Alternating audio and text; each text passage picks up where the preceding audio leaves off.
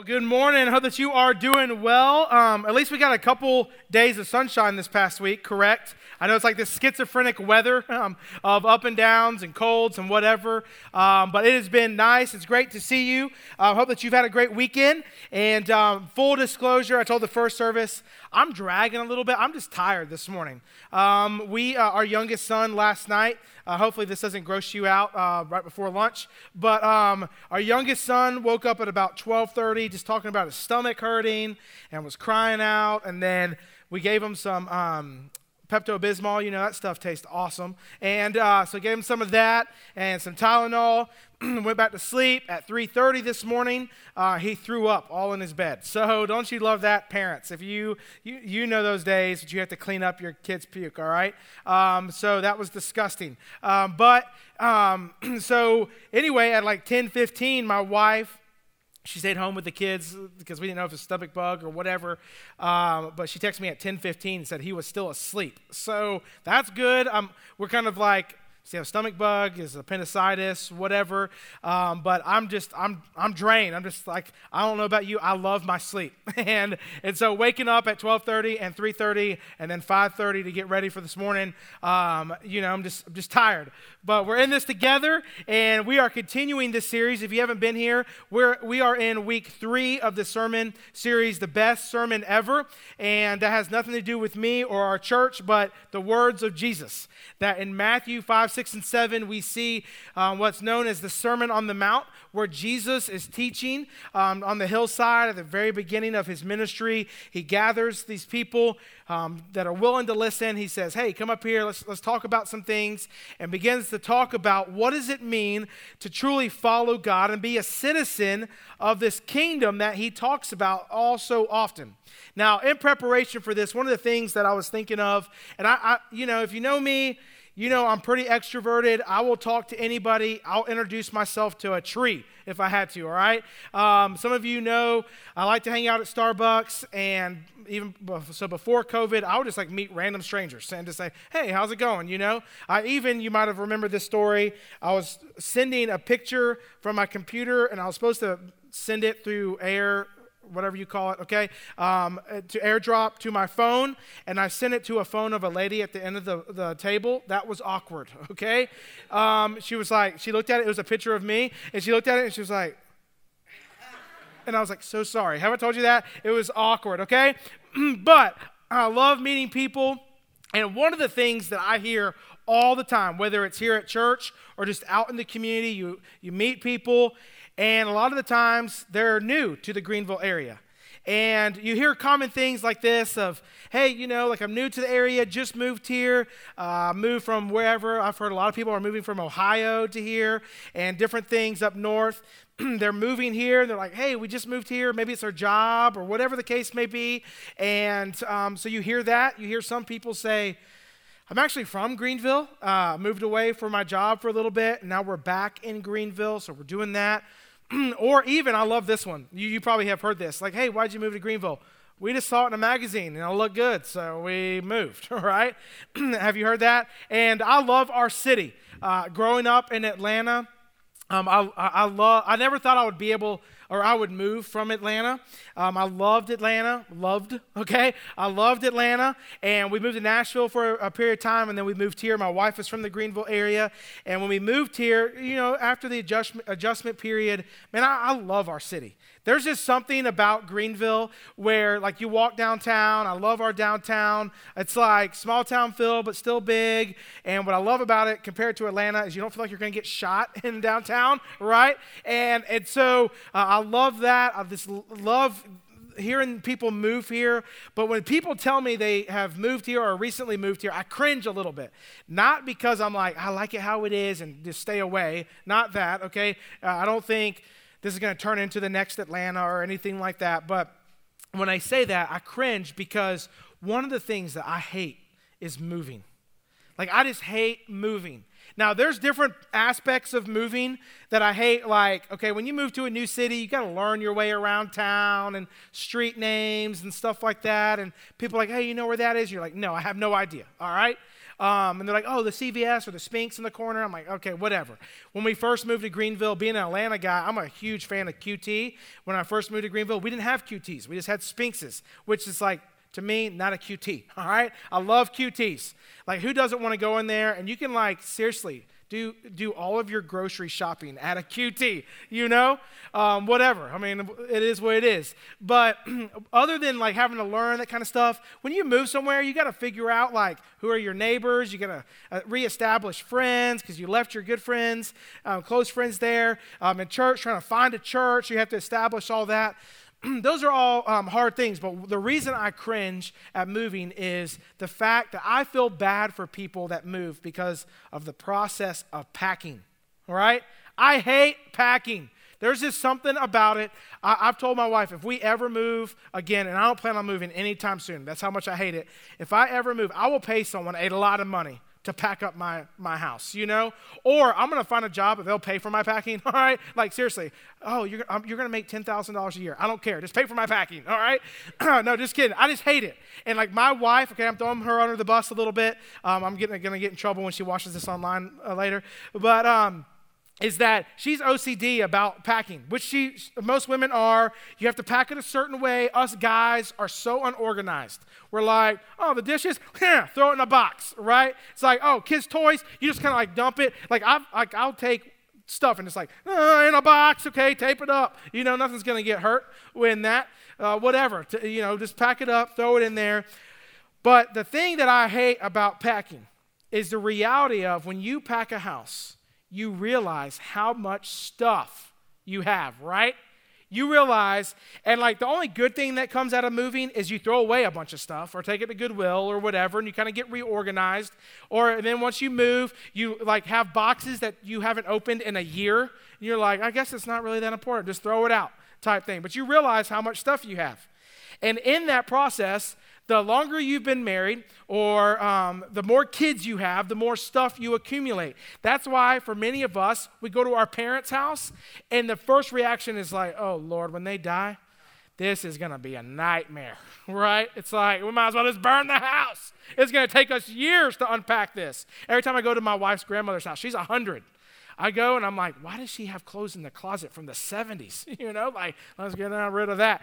It's just a lot, a lot of stuff. We have so much stuff, especially in America. We have so much stuff that we put, we store stuff in our attic. We store stuff in these things called garages, you know, where cars are supposed to park. Who parks their car in those things, right? We don't do that. And I, I can't tell you how many people after the first service, yeah, we have a two car garage. Well, we park one car in there, okay? Like, um, you know, it's just one of those things. We do that. We have so much stuff that we fill up our house, our attic, our garage, and then we have to get storage units. I mean, how, how, about like in Greenville, every time they're like building something, I'm like, that'd be a really good spot for a Chick fil A. And then it's like, oh no, a CubeSmart. Why do we need another storage place? You with me? It's like, can we have any more car washes and storage spaces in here? It's like, I just, I just don't get it. We love our cars and we love our junk.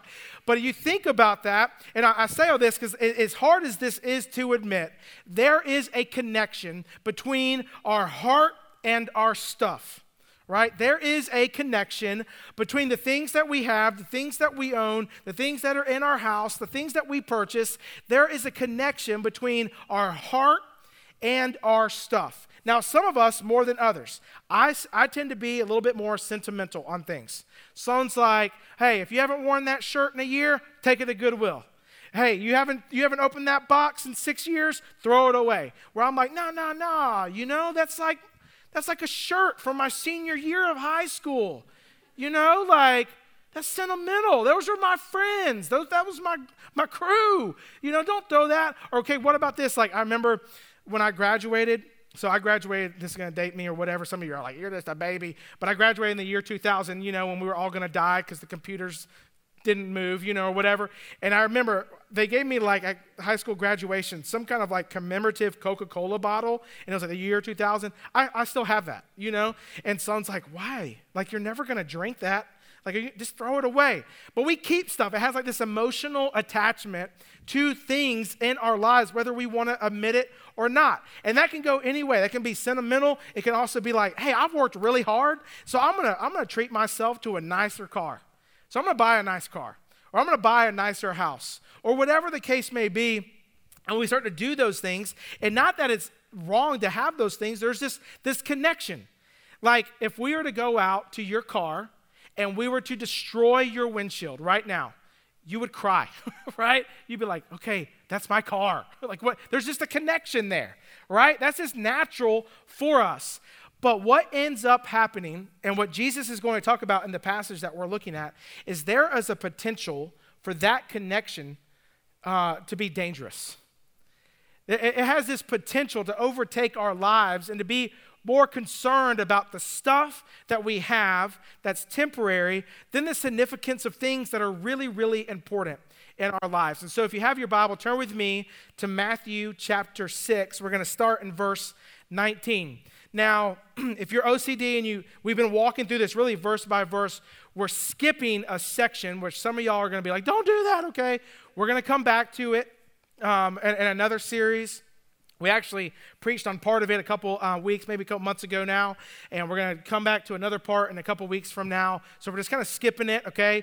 Um, with giving to the needy, the Lord's Prayer, fasting, all that kind of stuff. We're getting to chapter 19. Now, remember, we've been on this journey, and when Jesus starts teaching to the people, He's talking about external things at first. The Beatitudes. He's saying, hey, blessed are the peacemakers, blessed are those who mourn, you know, all these different things. It's, it's more external actions. And he points to himself and says, hey, I'm the true righteousness. All those things need to be rooted in me. They can't be rooted in you. You can't be self righteous. That's not going to do you any good. You're not going to live for the kingdom of God because this entire teaching time is all about how to be a citizen of the kingdom of God.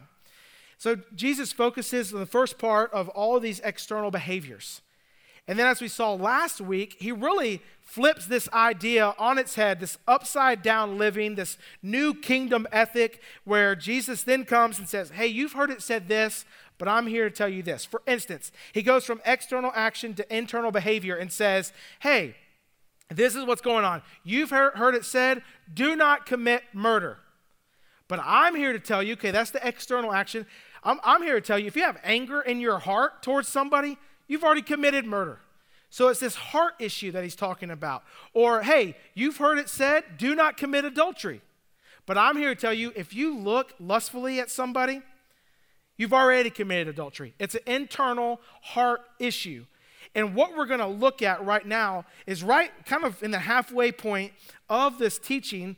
And Jesus is going to dig his heels in. It's going to step on some toes. It's going to step on our toes this morning and say, hey, it's even further about your heart. So let's read this and we'll break this up into two um, different uh, things this morning. He says this in verse 19 Do not lay up for yourselves treasures on earth where moth and rust destroy and where thieves break in and steal. But instead, but lay up for yourselves treasures in heaven, where neither moth nor rust destroys, and where thieves do not break in and steal. Now, here's a, a central uh, verse, verse 21 For where your treasure is, there your heart will be also. There's that connection of heart and stuff. There's that connection right there. Then he continues. He takes it a step further, not to just talk about the heart, but the eye. He says, The eye is the lamp of the body. So if your eye's healthy, your whole body will be full of light. But if your eye is bad, your whole body will be full of darkness.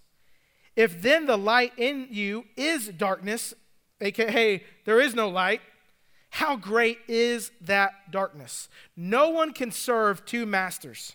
For either he will hate the one and love the other, or he will be devoted to the one and despise the other. You cannot serve God and money. Now, usually when we hear this passage, and we hear it in church, it refers to money. And he is talking about that, but let's be honest, a lot of times we hear this and it's like, oh, great. Here comes the money talk, right? I hate the money talk in church. You know, that's the reason I don't go to church because all I want is our money. They talk about this, you got to tithe more, all this other stuff. You know, that's not, to me, while that is important, Jesus is talking about something much more important than just money. He's talking about the heart. Remember, in this time, on the hillside, he's talking to everyday people. He didn't say, hey, if you're rich, you know, if this is your tax bracket, come over here. Lifestyle of the rich and famous. Remember that show? I'm Robin Leach, Lifestyles of the Rich and Famous. You know what I mean?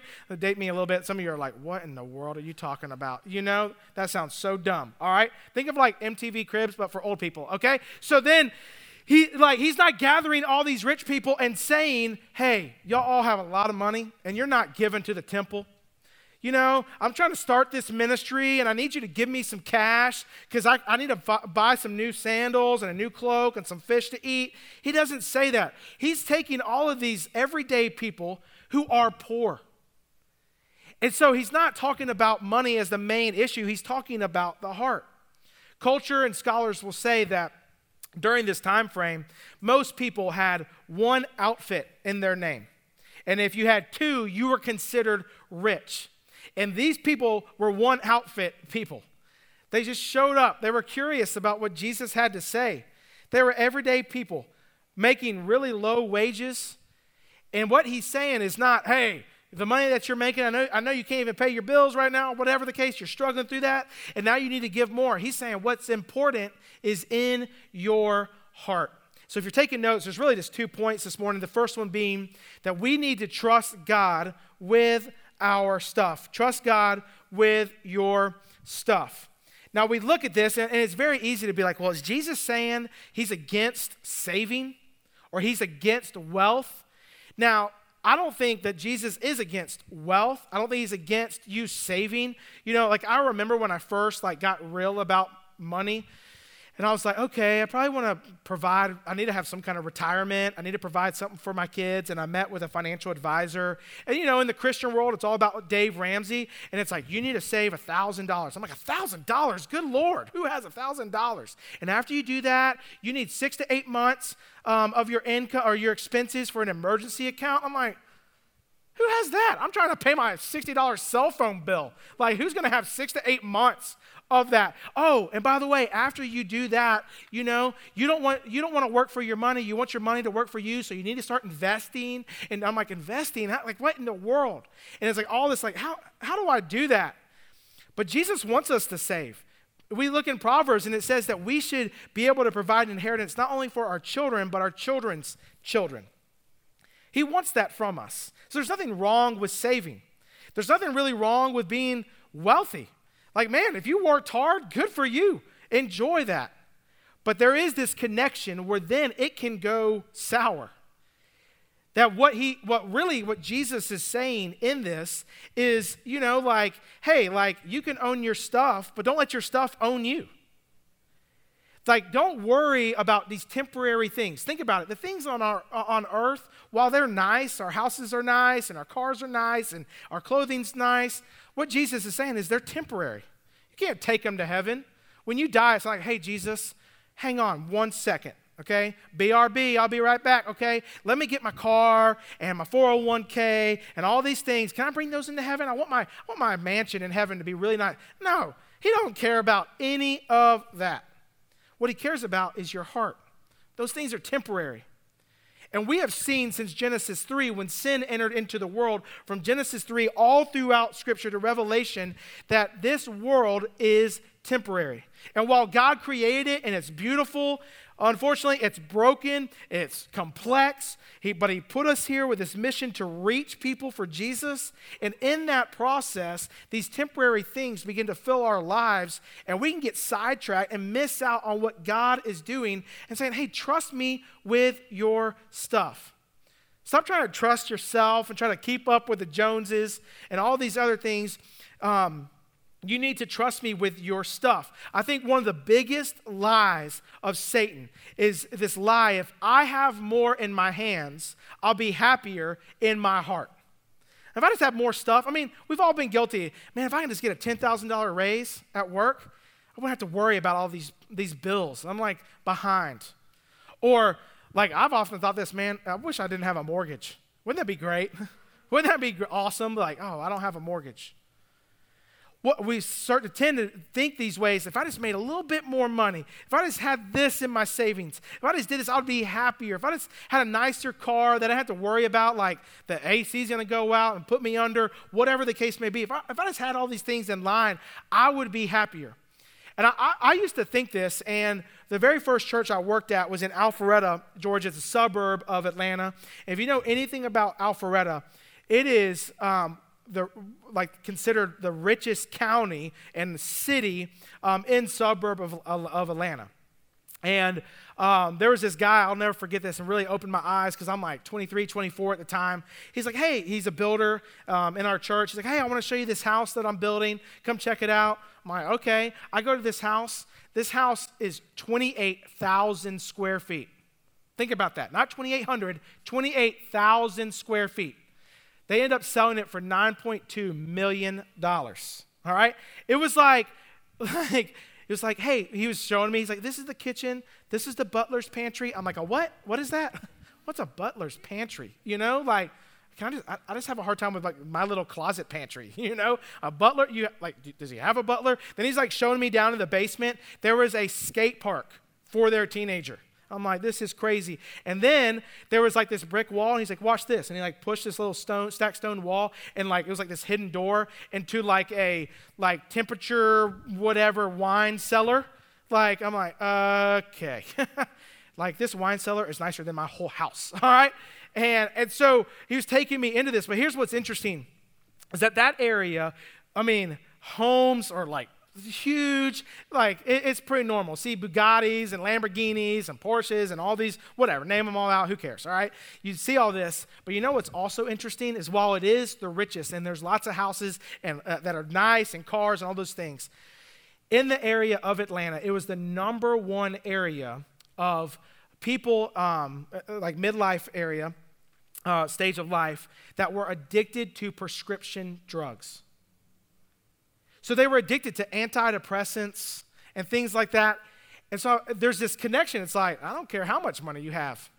You know, you're still dealing with stress, depression, anxiety, hurt, trying to fit in, trying to keep up with the Joneses, how much plastic surgery was in that area, all these different things. And I'm like, you have a ton of money, but yet you still have no hope. You have no joy. You don't, you're not happier because you have all this stuff. And Jesus is saying, hey, you can have all the stuff in the world. It's all going to go away. What your heart needs to be um, in tune with are things that are significant, and those are eternal things. That your treasure shouldn't be laid up here in earth, but in heaven. That should be the, the priority. So not only does he talk about our heart, but then he begins to talk about, he says, your eye is a lamp of your body. If your, your eye's bad, there's going to be darkness. But if your eye's healthy, think about this.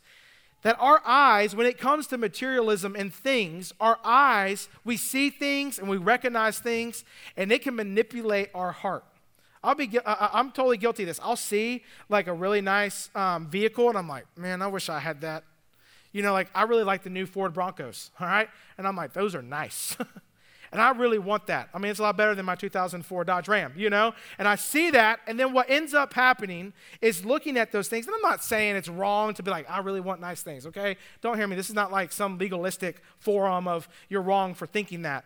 But when those things happen, too often what ends up happening is it takes control of our heart and begins to decide some of the decisions that we, we make in our life and can lead us down a horrible path. And that's what money does. That's what materialistic things do. We see them and we think, man, I, if I can just do this with this money or this money does this for me and it'll be good. I, I told the first service this. I'll never forget this. At that same church, we had this gentleman. He made a gazillion dollars, lived in a really nice house. And he, and he had several kids, but I was a youth pastor at the time, and, and the mom um, comes to me and says, Hey, um, you know, I want, want, our teenager, I think he was 14 or 15 at the time, to meet with you. And so I'm like, oh, okay, you know, what's going on? And so it kind of started where he was sneaking out of the house and then he started to steal his mom and dad's credit card to order pizza. Okay, not a big deal. But then he started subscribing um, to porn websites and went down this dangerous path. So he wanted, the mom wanted to meet me. So they came. Um, I met with her, kind of talked about everything. I'm like, hey, where's dad? where's dad and all this? Oh, he's so busy with work and all this other stuff. And it was like super awkward already because she brings her son and he's like, hey, tell, tell Pastor Dustin what you've been doing. And I'm like, okay, this is awkward. All right. Like, could you kind of set that up for him or whatever? Like, just put him on the spot right then and there. But anyway, I'm like, where's dad? You know, because as a young man, he needs his dad in this moment. And I know not every family has this luxury, but he did. And so, so I had a follow up. A couple weeks later, dad comes, and I kid you not, all right? This is a bad eye per- perception. So I'm like, hey, dad, you know, man, he really needs you.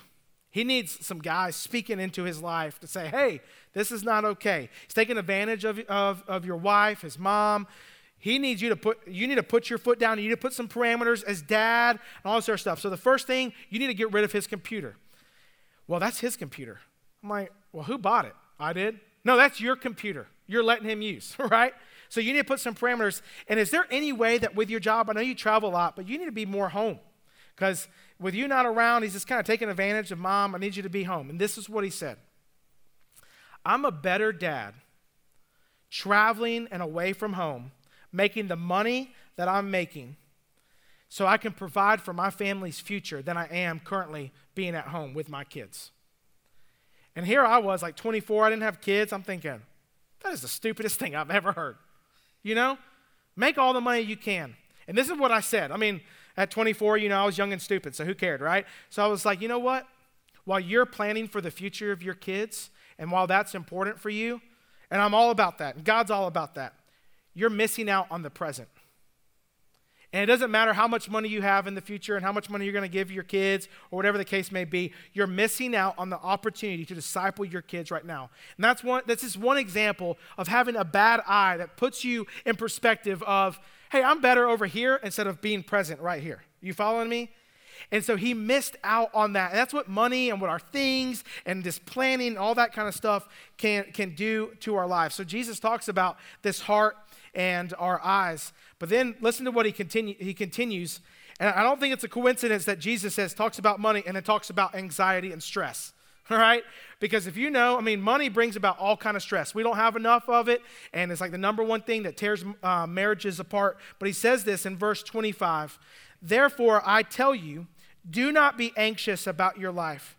What will you eat or what you will drink, nor about your body or what you will put on? Is not life more than food? Some of you be like, no, it isn't. Okay? But isn't life more than food and the body more than clothing? Look at the birds of the air. They neither sow nor reap nor gather into barns, and yet your heavenly Father feeds them. Are you not of more value than they? And which of you, by being anxious, can add a single hour to your lifespan of life? Think about it. He's like, by being anxious, what is it doing? Is it going to add any more years? Is it, is it helping? Is it beneficial? No, it's not beneficial. And why are you anxious about clothing? Consider the lilies of the field, how they grow. They neither toil nor spin. Yet I tell you, even Solomon in all of his glory, remember he had so much money, was not arrayed like the one of these. But if God so clothes the grass of the field, which today is alive and tomorrow is thrown into the oven, Will he not much more clothe you? O you of little faith. Therefore, do not be anxious, saying, What shall we eat, or what shall we drink, or what shall we wear? For the Gentiles seek after those things, and your heavenly Father knows that you need them. He knows that. He, he knows your needs. And I love this, verse 33. But seek first the kingdom of God and his righteousness, and all these things will be added to you. So therefore, do not be anxious about tomorrow, for tomorrow will be anxious for itself. Sufficient for the day is its own trouble. I mean, think about this. Jesus is connecting. He says, hey, wealth brings worry. And, and there's a lot of stress in our lives when it comes to money. How are we going to pay the bills? What if this happens to my car? What if I, I, we have a maintenance issue at our house? What if I get laid off tomorrow? All these things. And those are legitimate concerns. Please hear me out that I'm not saying that Jesus, and Jesus is saying, don't have a care in the world, you know? Just sell everything and, and quit your job and just live. And like maybe there'll be some heavenly Medicaid that like God just like prospers you, okay? And says, here's a free check, okay? not saying that. We need to work. We need to take care of things. We, we need to provide for our families. But at the end of the day, we cannot be stressed about those things. We need to set a new perspective on am I focusing on God to get me through these things? Because God will provide. If He's, and Jesus is saying, if I'm taking care of the birds, if I'm taking care of the lilies, I'm going to take care of you. You're so much more valuable than those things. I'm going to take care of you. But change your perspective. Instead of first seeking, how am I going to pay this bill? Seek me first. Seek my kingdom, not the kingdom of this world, trying to build up our kingdom with stuff. Seek my kingdom, and then I will add these things. Put your heart and your eyes in line with who I am and what I'm about and my passions, and I will do amazing, amazing things. And in closing, I will say this our joy is not determined by temporary things, but an eternal Savior. At least that's what it should happen in our lives. That our lives should not be determined by the stuff that we have and the car that we drive and the house that we live in. Who cares? Jesus doesn't care about those things. What's ultimately important and what determines our joy is our eternal source, our Savior, Jesus Christ. That brings the ultimate hope. That brings something that goes beyond the world that we live in and the life that we will live um, during this life that He has given us. In James 4:14, we read, Yet do you not know that what tomorrow will bring? What is your life? For you are a mist that appears for a little time and then vanishes. We spend so much of our time worried about the things. Let us worry about our relationship with God. Are you seeking the kingdom of God first and foremost? Are you looking for people in your life and sphere of influence that you can say they need Jesus? That's so much more important than than buying the newest this or having this or that. And yet, Jesus is saying all this, and he's saying, hey, don't be anxious about those things. Let tomorrow take care of tomorrow. It has anxiety by itself, but trust in me. And I hope that as a congregation, that each and every day as we're living our lives, that we can, it's hard. It's hard to say, okay, I got to pay those bills. I can focus on Jesus. I still got, the bills are still coming, right? But let us take our anxiety and our stress and trust Him with our stuff. And that last point, because I totally forgot, trust Him with ourself. Give Him everything. Say, I'm going to trust you. All this stuff, this worry, the stress, trying to keep up with the Joneses, the bills I got to pay, whatever the case may be, this day to day life, I'm going to trust you with myself. Hey, let's pray and then let's worship in closing together. Father, man, this is a sobering thought. I know I'm guilty of wanting a nice house and a nice car. Want to, want to be able to provide a future for my kids. I want to be able to pay bills and not be stressed. God, it's just natural. It's just everyday life. For, for many of us in this room, we do live paycheck to paycheck. Just because we make more money, we actually spend more money too.